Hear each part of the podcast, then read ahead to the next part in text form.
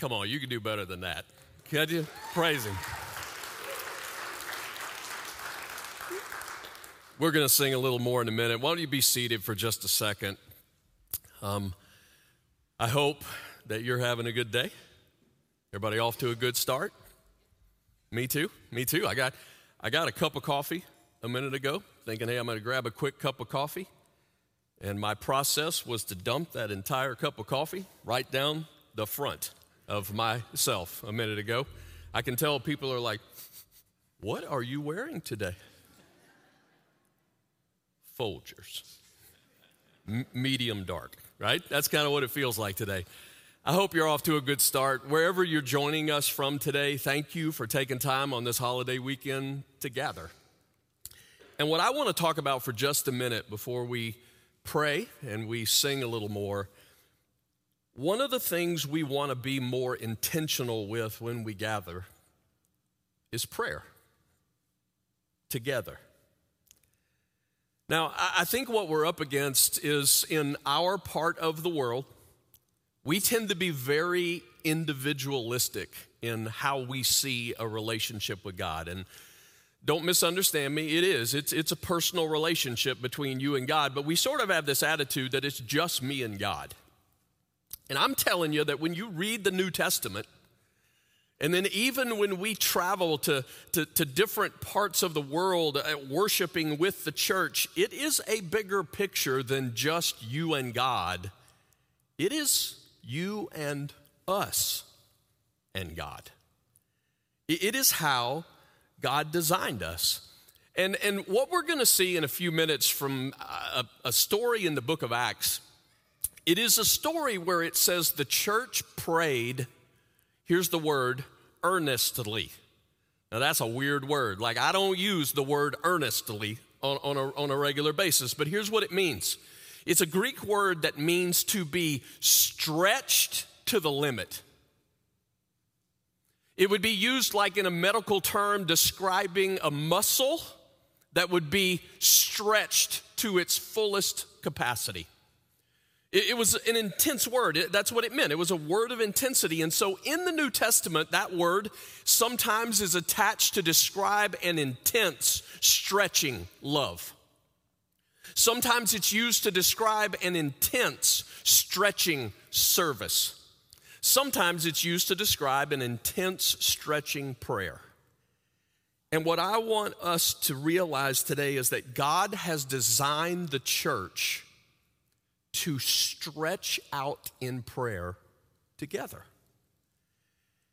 If God right, didn't intend for this to be together. He never would have told us together. If this was just between you and him, he could just accomplish that by yourself wherever you are. But a part of coming together, he says, is so that we will be encouraged. And a part of being encouraged is when you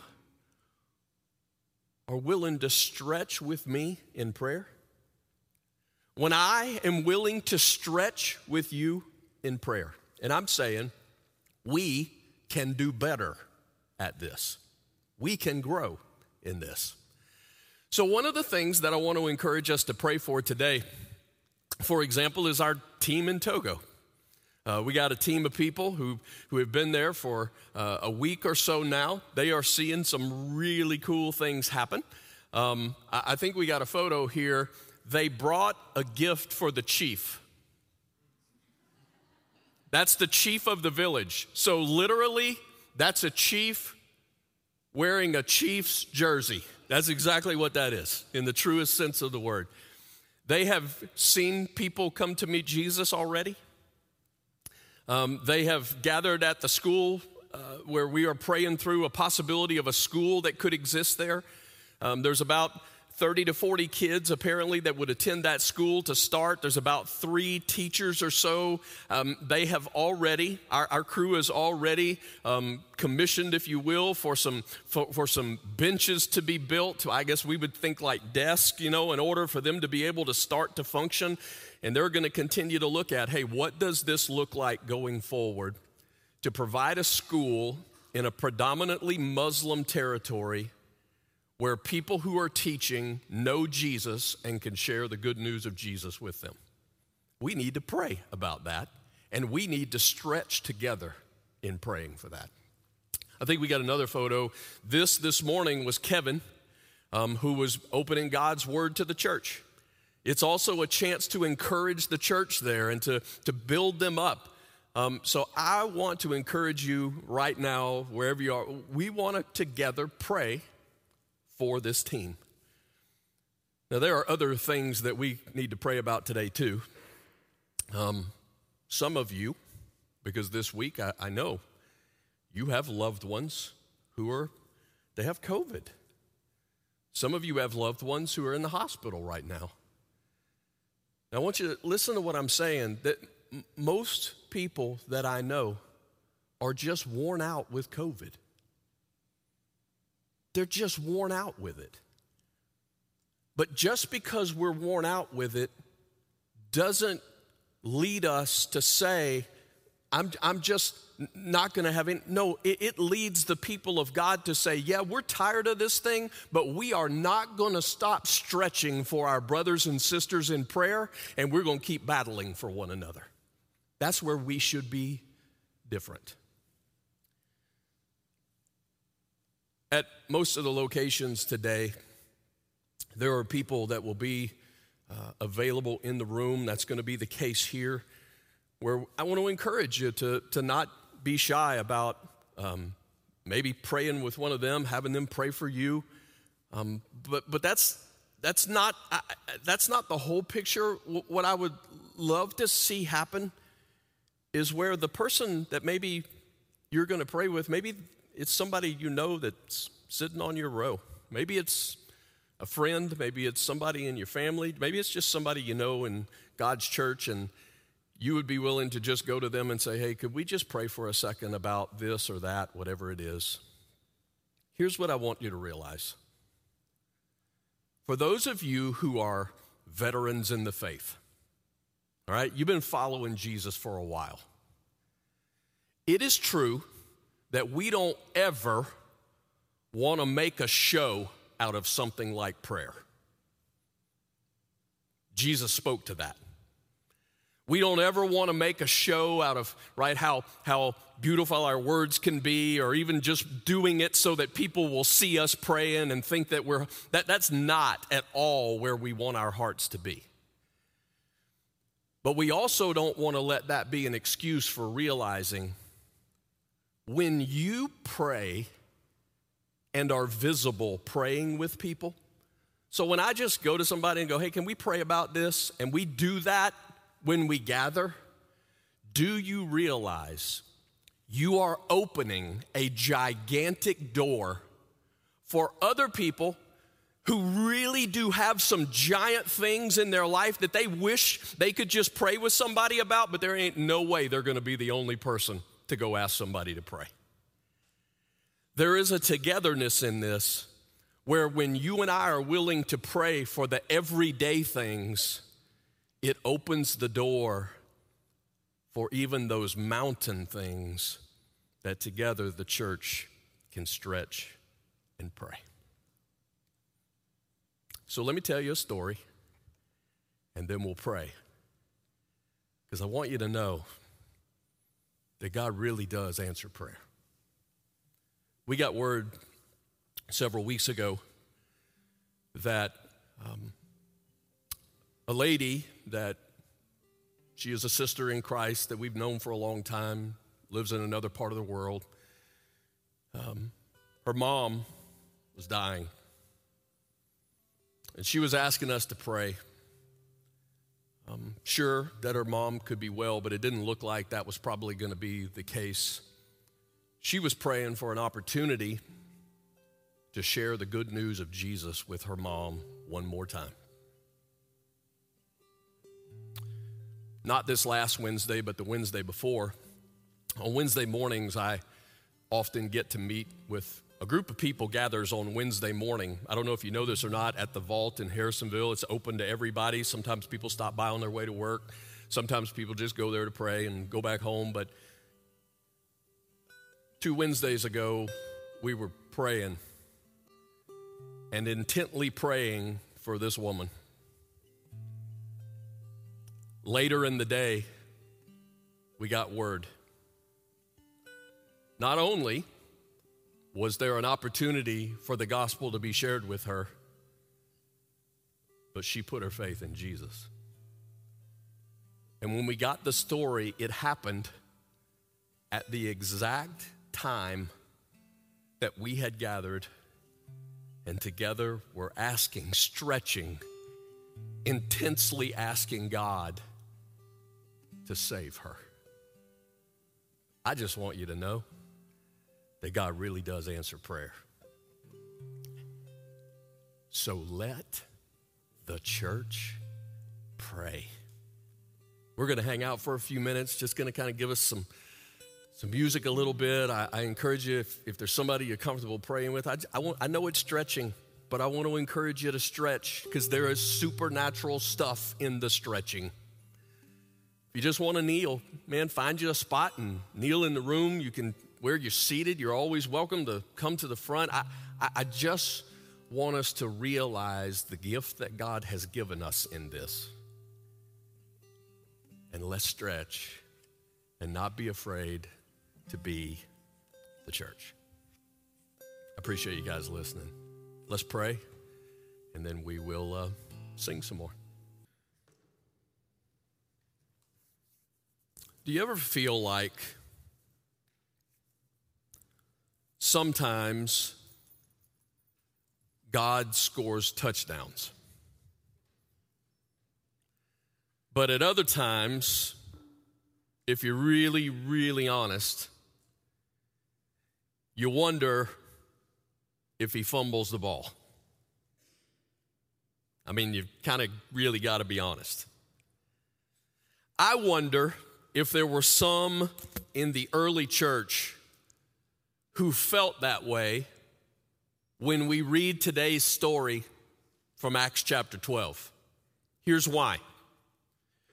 Two apostles are imprisoned. Two of them. One of them, by miracle, will escape prison. The other one will be killed. And so there's a bit of a question there that we go, God, why didn't you rescue them both. I mean, anybody else willing to ask that question? It's like, obviously, you can. So, why did one die and one be miraculously delivered? Let me set up the story for you. It's important that you know that the, the person who is, in do, who is doing the imprisonment is, is called King Herod. Now, here's a little bit what's confusing. When you're reading the New Testament, there are multiple King Herods that show up, right? So, first of all, when Jesus is born, there is King Herod. That's Herod the Great. Jesus is born. Remember, he's threatened by that. He attempts to kill Jesus by having all those infant boys killed around Bethlehem. That is Herod the Great. Then, as you keep reading the New Testament story, you've got Herod Antipas. Herod Antipas is a different guy. He, he is the one who has John the Baptist executed. Remember, we, we looked at that story. And he is the one who is involved in Jesus' trial. So in Acts chapter 4, when we read that Herod was one of those guilty of the crucifixion of Jesus, it's Herod Antipas that it was talking about. But then we arrive to a third Herod in today's story. He is Herod Agrippa the first. He is the one who is leading the persecution in the book of Acts. He's actually the grandson of Herod the Great, and he's the nephew of Herod Antipas. And he rules in Jerusalem about AD 41 to 44. He is what we would call a, a client king or a puppet king. And the reason we call him a puppet king is because who was really in power in Israel at that time? Rome. Rome was the power. But they would place these people like Herod in a role of kingship in order to handle some of the religious authority issues that would, that would rise up. And so Herod's main priority keep the peace. Let's, we want these people getting along. We don't want there being any uprisings happening right in, in Jerusalem or anywhere else. Let's do what we need to do to keep these people happy. That's what you need to know. To pick up our story in Acts chapter 12, verse 1. Here's what it says It was about this time that King Herod arrested some who belonged to the church, intending to persecute them he had James, the brother of John, put to death with the sword. When he saw that this met with approval among the Jews, he proceeded to seize Peter also. This happened during the festival of unleavened bread. After arresting him, he put him in prison, handing him over to be guarded by four squads of four soldiers each. Herod intended to bring him out for public trial after the Passover. So Peter was kept in prison, but the church was earnestly praying to God for him. James the brother of John, those fishermen that Jesus first called to follow him. These are, these are the, the sons of thunder, right?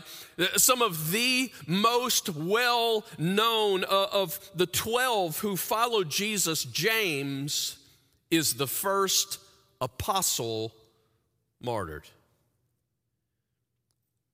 Stephen had been martyred, but James is one of the 12 the church feels the punch.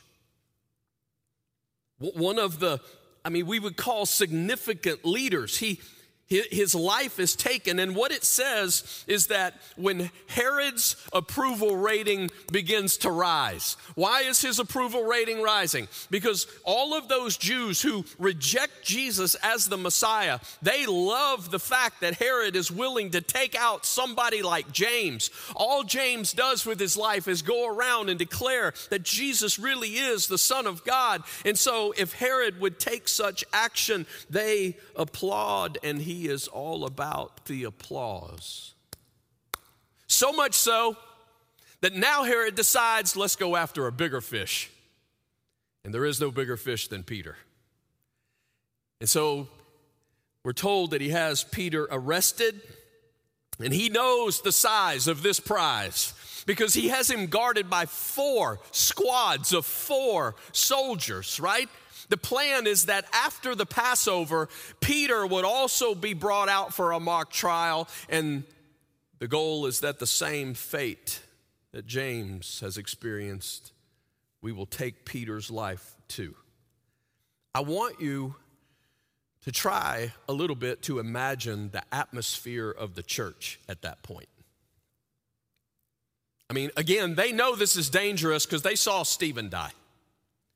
They know that lives can be taken. They know that there's persecution. But all of a sudden, man, when, when one of the big guns is taken out and then another one is placed in prison and seemingly headed for the, for the same action, what will they do? And what we're told they do is they pray earnestly. They are stretching out in prayer together. It is intense. So, what happens when you find yourself feeling small? What happens when you find yourself feeling overwhelmed by the enemy power around you? What happens when some of those that you look to the most to lead are taken out? Well, as you are praying, this is what you need to know. If you stay with Jesus, you win. And if you oppose him, you lose. As you're praying, this is what you need to know. If you stay with Jesus, you win. And if you oppose him, you lose. That is exactly what the church at that point needed to be reminded of, needed to know. I believe that is exactly why Acts chapter 12 is put in the story. This is why God gives us this particular part of the story of the New Testament church. And I'm saying maybe, just maybe, that's what some of you that I am speaking to today need to be reminded of, need to hear again if you stay with Jesus, you win. And if you oppose him, you lose. Let me show you what God does. Verse 6. The night before Herod was to bring him to trial, Peter was sleeping between two soldiers. He's doing what? He's doing what? Yeah, we'll come back to that. Peter's sleeping between two soldiers, bound with two chains, and sentries stood guard at the entrance. Suddenly, an angel of the Lord appeared, and a light shone in the cell. He struck Peter on the side and woke him up. Quick, get up, he said, and the chains fell off Peter's wrists. Then, the angel said to him, Put on your clothes and sandals. And Peter did so. Wrap your cloak around you and follow me. The angel told him, Peter followed him out of the prison, but he had no idea that what the angel was doing was really happening. He thought he was seeing a vision because this has happened, right? Peter's seen the vision before. We read that in Acts chapter 10. They passed the first and second guards and came to the iron gate leading to the city. It opened for them by itself, and they went through it. When they had walked the length of one street, suddenly the angel left him. Then Peter came to himself and said, Now I know without a doubt that the Lord has sent his angel and rescued me from Herod's clutches and from everything the Jewish people were hoping would happen. Peter does what here? Well, first, he's asleep. And again, we'll come back and talk about that. What else does he do in this, in this, in this story? He, you notice he just follows instruction. And here is the intensity of this, the instruction put on your clothes. Okay. Put on your shoes. Okay. Put on your cloak. Okay. That's what he does. But the story is what? The chains, he pries them off, the chains what? They fall off. It says they, they just go past the guards because they fought them off. No, they, they just go past the first and second sets of guards. And then the gate, right? They finally pry the gate open. No, the gate does what? It opens by itself. Luke is very specific to give us those details. Why? Because the point is Peter does not escape from prison. God removes him.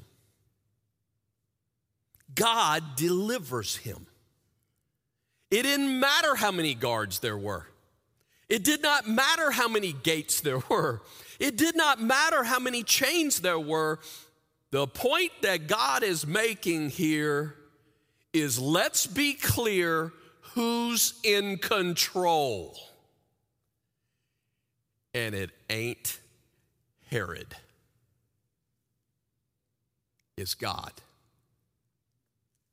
Well, the story continues that Peter, when he realizes, right, when he suddenly finds himself out in the street, right, he, he's like, for sure, this is for real. This is not just a vision. I'm not in a prison anymore. It says that he goes to a house where everybody, he, they're, they're praying. Who are they praying for? Him. And it is a, a servant girl who first hears the knock at the door. She goes to answer. And this is what it says in verse 14. When she recognized Peter's voice, she was so overjoyed that she ran back without opening it. All right? It's just, I mean, I think Luke's probably laughing when he's retelling this story, right? She hears him, she hears, she's so excited, she doesn't think to open the door. She just goes back to tell him, Peter's at the door. You're out of your mind, they told her. When she kept insisting that it was so, they said it must be his angel. Now, I don't know how much of this is them just trying to pacify her. Like she keeps bothering us with this. Um, whatever the case, they, they go to the point of inventing some theology to accommodate their unbelief. Nowhere else in the New Testament do we read about people being angels. Like, that's not people are people, angels are angels. They invent some theology to accommodate their unbelief. I'm going to ask if anybody else is going to be willing to admit, like I'm about to, that sometimes I have been guilty of praying with more passion than faith. Anybody else ever been guilty? Like, I, there have just been moments that I can look back and go, man, I was passionate about praying, but I don't know how much faith I had actually in what I was asked. That is the case, right? What are they praying for? That Peter will be delivered. He shows up at the door, and what does it say? They don't believe it. They don't believe it. Aren't you glad that sometimes God still answers prayer when it seems like all you're bringing to the table is a seed of faith? He does. The next morning, there is a mad scramble at the prison. Everybody's trying to figure out where in the world did Peter go. After finger right is pointed every direction, who's going to take the blame? Herod has some guards executed. And then it says he leaves for Caesarea. Now, I don't know if part of that is embarrassment, right? Because everybody knew he had Peter and now he doesn't. And the story is circulating. Here's what's happened. Is it embarrassment? Is it anger? Is it just, hey, it's time to head to Caesarea for some Mediterranean sun? I don't know. Whatever the reason, he heads out of town. And it is an, in Caesarea that Luke actually pulls back the curtain and he helps us get more insight into what is really going on in this man Herod's heart. Here's the story there's a couple of cities in Syria, actually, that depend on the area over which Herod rules, they depend on food from Galilee. Well, Herod is mad at them, something that's got him bent out of shape. And so the food supply for these cities is in jeopardy. They need it. So they're looking for a way to please Herod. Well, Herod's all about being pleased. And so the story is well, let me just read this part of it to you. Let's read verse 21 and 22. On the appointed day, Herod, wearing his royal robes, sat on his throne and delivered a public address to the people. They shouted, This is the voice of a God, not a man. Here's what's going on Herod withholding the food, right? They are trying to do everything they can to, to, to please him, to get the food that they need. And, and, and Herod is just going to take advantage of this as far as he possibly can. There's this big event that happens. Um, it is most likely from some of the external writings we read that this would have happened in one of the big theaters that most likely Herod the Great would have built somewhere during his reign. There were tiers upon tiers of seating in these outdoor theaters where the people could just pack the place and they could just praise the arrogant rulers. Josephus, who is actually a Jewish historian during this same time, records for us that Herod's robe that's mentioned here that it is silver and that it just glistened and gleamed in the sunlight. And so you got to imagine this, this throne type setting, big event. All the all the people of the of the city is are there. Right here comes Herod on this throne, and and just even his robe, it just glitters and glistens in the sun. All of that imagery pointing glory to Herod. And it goes to the point that they call him not a man, but a God. And instead of refusing such glory, Herod accepts it. What's he doing? He is, in essence, taking glory, attempting to rob glory from the only one whom glory is due. That's God. And Luke is very specific in connecting the dots to that truth to what happens next. We don't have to sit here and go, hmm, is that coincidence?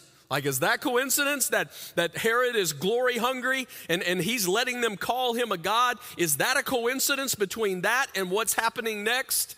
Luke says this is no coincidence. Check it out, verse 23. Immediately, because Herod did not give praise to God, an angel of the Lord struck him down, and he was eaten by worms and died.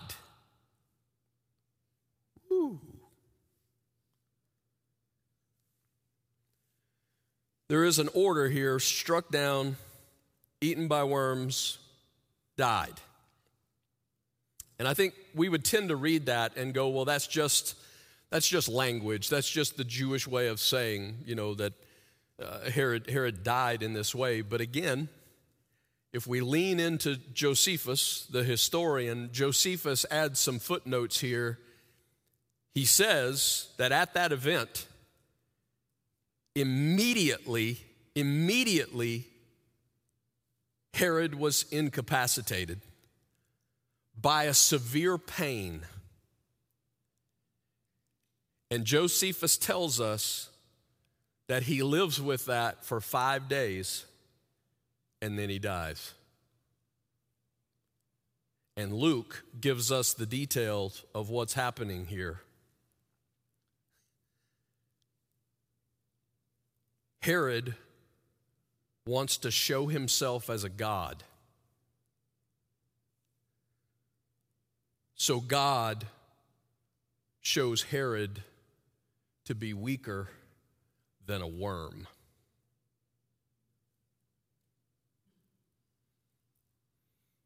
Herod wants to show his power. God says, Here's how powerful you are a worm. Will take you out.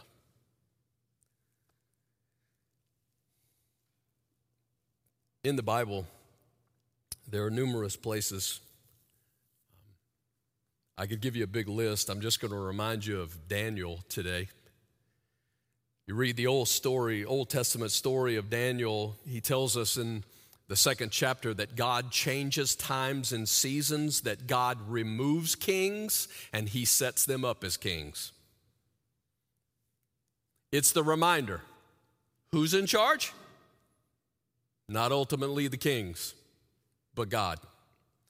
And remember the story in Daniel of Nebuchadnezzar. Nebuchadnezzar, what does he do? He boasts, Is not this great Babylon, which I have built with my mighty power as a royal residence and for my royal majesty?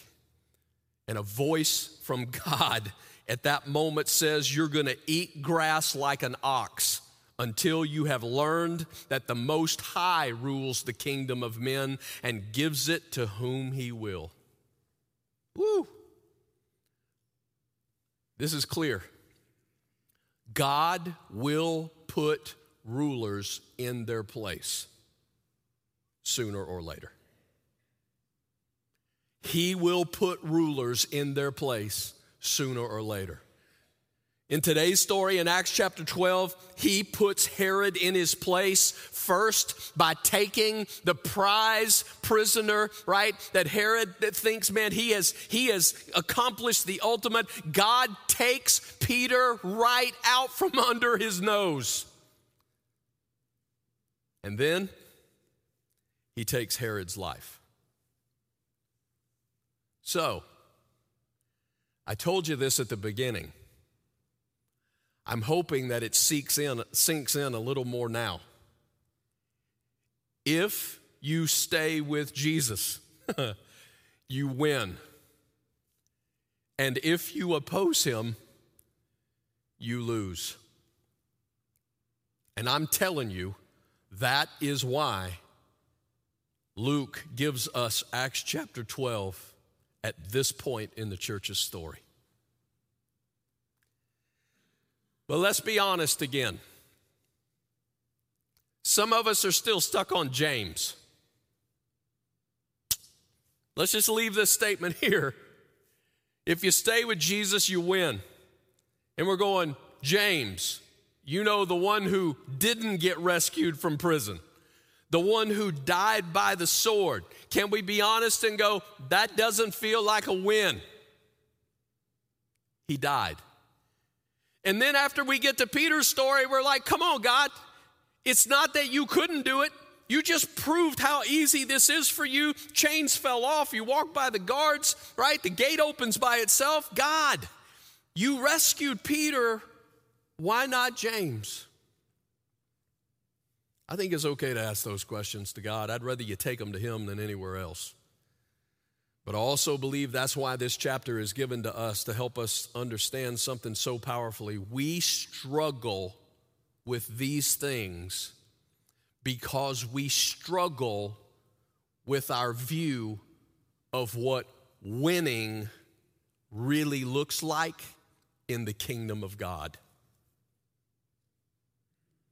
We struggle with what winning really looks like in the kingdom of God.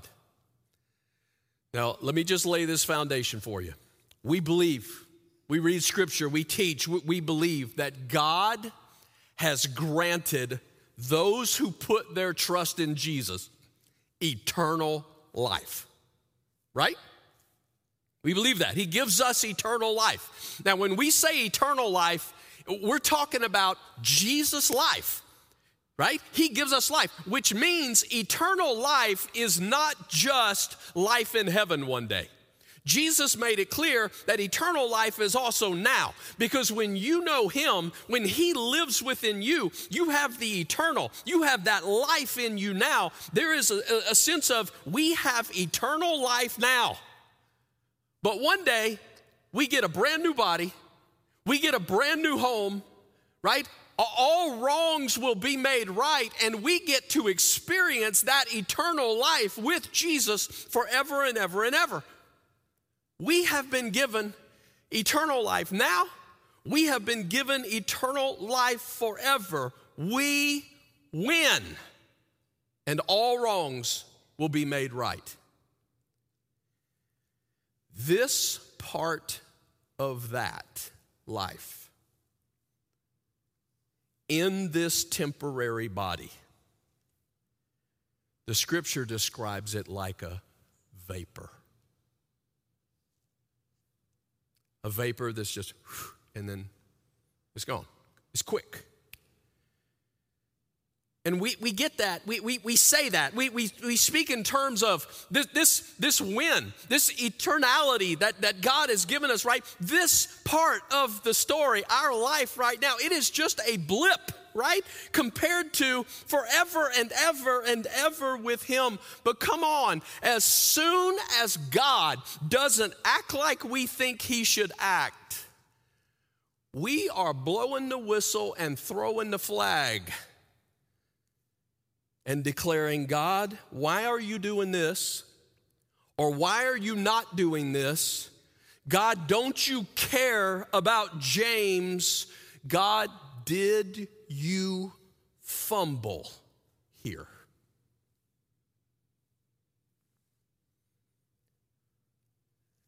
So I'm going to take you back and ask you one more time. Peter, in chains between two soldiers, guarded by sentries, we're told,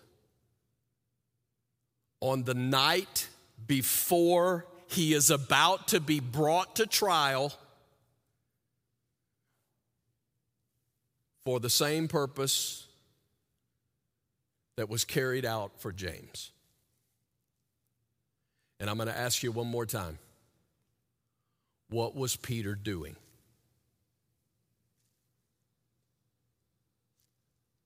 Sleeping.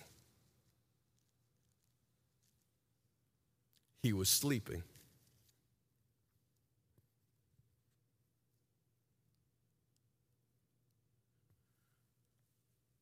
How? How can a man be sleeping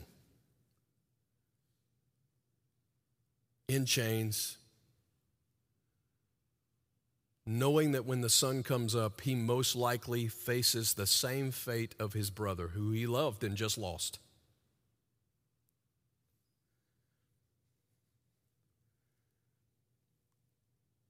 I couldn't help but thinking this week. I wonder how much money just our nation spends on sleeping pills in a week. And don't hear that wrong. Hear it right. Like we live in a culture that sometimes just flat struggles to sleep, period. How does a man sleep in this circumstance?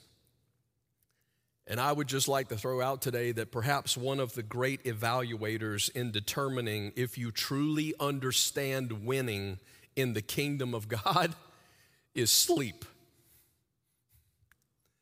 Can sleep. I love the fact that Peter's sleeping, but what's the church doing? They're awake because they're doing what? They're praying for him. And I'm finding myself this week going, God, that's who I want to be. Like, that is who I want to be. I want to be the guy who so understands winning in the kingdom of God that, that God, whatever I find myself in, I, I want to be the guy who can truly sleep when it's time to sleep because I, I trust you in the winning, but at the same time, I want to be the guy that if my brother is, is in prison, if my brother is in chains, if my brother is being hurt, I'll also be the guy who will stay up all night and pray for him. Man, that's who I want to be.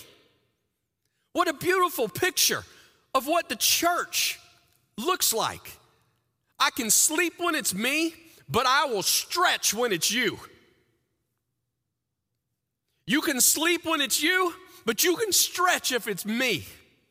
I love the imagery that God gives us here. Peter understands winning, he gets the big picture. And that big picture is made clear for us in the next verse. We don't have to wonder. Here's what Luke gives us. Verse 24, it says, But the word of God continued to spread and flourish.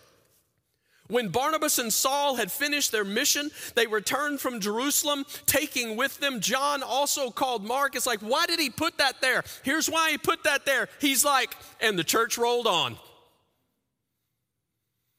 The church kept rolling. The church kept moving, the church kept growing. God's power is displayed in that his word continued to spread and to flourish. The work of God went on, and the persecution couldn't stop it. it, it we hear the echo from Jesus, right? I will build my church and the gates of hell will not stop it. This is the goal of all that God does. This, his purpose, it, to spread the fame of his Son who saves sinners and glorifies the Father. You will not, nor will anyone else, ever stop the purpose of God. That's why Peter can sleep. That's why he understands what winning looks like. Peter understands that God is in control, and sometimes God will show that control by empowering an escape from prison. But he also knows that God is in control and he will also demonstrate his power by doing something supernatural even in martyrdom. That's the point of Acts chapter 12. God is in control over this little Herod in both cases. Now we're kind of quick to go, I recognize when, when Peter escapes from prison, now that looks like God's in control. But when James dies by the sword, I don't know if that looks like God's in control. And I think that's exactly why Acts chapter 12 is here. It is, it is God showing us the clarity in both cases. God's supernatural power is being poured out, even when life is taken for standing in his name. When you read the New Testament story, you got guys like the Apostle Paul, right? In the first century, he is speaking about being imprisoned to the Philippians. This is what he says in Philippians chapter 1, verse 14. And because of my chains, most of the brothers and sisters have become confident in the Lord and dare all the more to proclaim the gospel without fear. What's Paul saying? Here's what he's saying My suffering hasn't caused the rest of the church to go into hiding my suffering, God has actually supernatural empowered so that the church is standing taller than she's ever stood before. People are bolder than they've ever been before. How do you explain that? God. It's the same supernatural power that makes gates open by themselves. He makes hearts rise with courage. He makes hearts bold to speak the name of Jesus. It is supernatural power. Man, when, when people lose their life for following Jesus, it like it, it puts you face to face, right? Makes you think about eternity. It, it makes everybody else, right, think about the reality of their faith. It, it makes you think about the small and temporary pursuits that we sometimes find ourselves chasing that leads us to an anxiety over some temporary, trivial, it will supernaturally change hearts. In 225, Christian defender of the faith by the name of Tertullian has a similar message that the Apostle Paul had. This is what he said to his enemies We multiply whenever we are mown down by you. The blood of Christians is the seed of the church. He's like, You think you're stopping us, but that's not how God works. A hundred years later, Jerome had these words to say The church of Christ has been founded by shedding its own blood, not that of others, by enduring outrage, not by inflicting it. Persecutions have made it grow, martyrdoms have crowned it. I'm telling you, throughout the centuries, God has proven his power even in those who are martyred God did not score a touchdown with Peter and fumble the ball with James. In those moments of life where it looks like God has given the ball to the other side, right, for a few downs, I'm telling you, it is only when that is a part of the winning. God wins. He wins. And when you stay with him, you win. This, this whole conversation, it, it, is a, it is a part of nothing to lose. It's been a while since we even visited that, but, but that little phrase, that, that little imagery, that, that's what we chose this year when we read Luke's gospel and when we read the book of Acts. It is this understanding of winning that I can, I can all out follow Jesus because I really have nothing to lose. He has given me eternal life. He has promised me everything that is that is that is right eternal. I have nothing to lose. We knew when we picked the theme that this would be a fight for us to see. Because for many, especially in the church in America, how we respond in times of loss does not look like we understand winning in the kingdom of God. That's why God gave us Luke chapter 12, um, Acts chapter 12. Today, I encourage you to be encouraged by what God has given you. Some days, come on, we feel small in the craziness that is going on around us in this world. Some days we feel insignificant, right? Some days we feel overpowered. But the truth is, if we stay with Jesus, we win. And those who oppose him are going to lose. The encouragement is don't be too impressed by temporary worldly triumphs over the gospel. There are certain days you wake up and you hear, they did what? They did what? And this is happening where? And there are these temporary, apparent, right, triumphs. Don't get too impressed over temporary worldly triumphs over the gospel. I'm telling you, when the world begins to get more and more hopeless, that's the feeling in every instance throughout history. The good news of Jesus and the good news of the peace that he brings gets louder and louder. Don't hear me wrong. There are some days I get up and I am just feeling the frustration of this world is doing what? And then I am reminded he wins.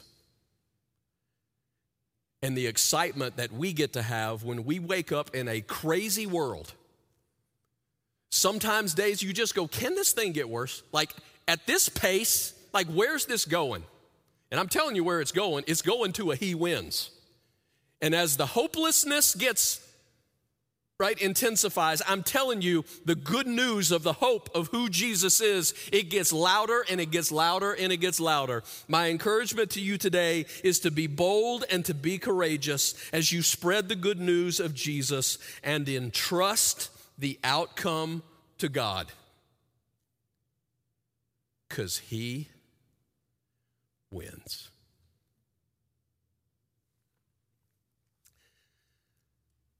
God, when I first, you know, when I first started studying this chapter, it just felt like such an odd piece in the whole story. There's this wrestling match for us of what happened to James and what happens to Peter. But God, I want to thank you for some clarity. God, I want to thank you for helping us to, to not just read today, but God, to, to be able to understand today. And my prayer is that, God, you would give us eyes to see clearer than ever what winning looks like in the kingdom of God. God, it certainly doesn't mean that we don't grieve in times of loss. God, there are times that we witness things, there are times that we, we lose people we love, there are times we see people hurt, and yes, we grieve. But we don't grieve like people without hope. And so I just simply pray, God, that today's story, the purpose for which I believe you gave it, God, would you encourage your people? God, would you lift hearts? God, lift eyes again that we would see you, that we would be reminded of how loud the hope will be in the darkness.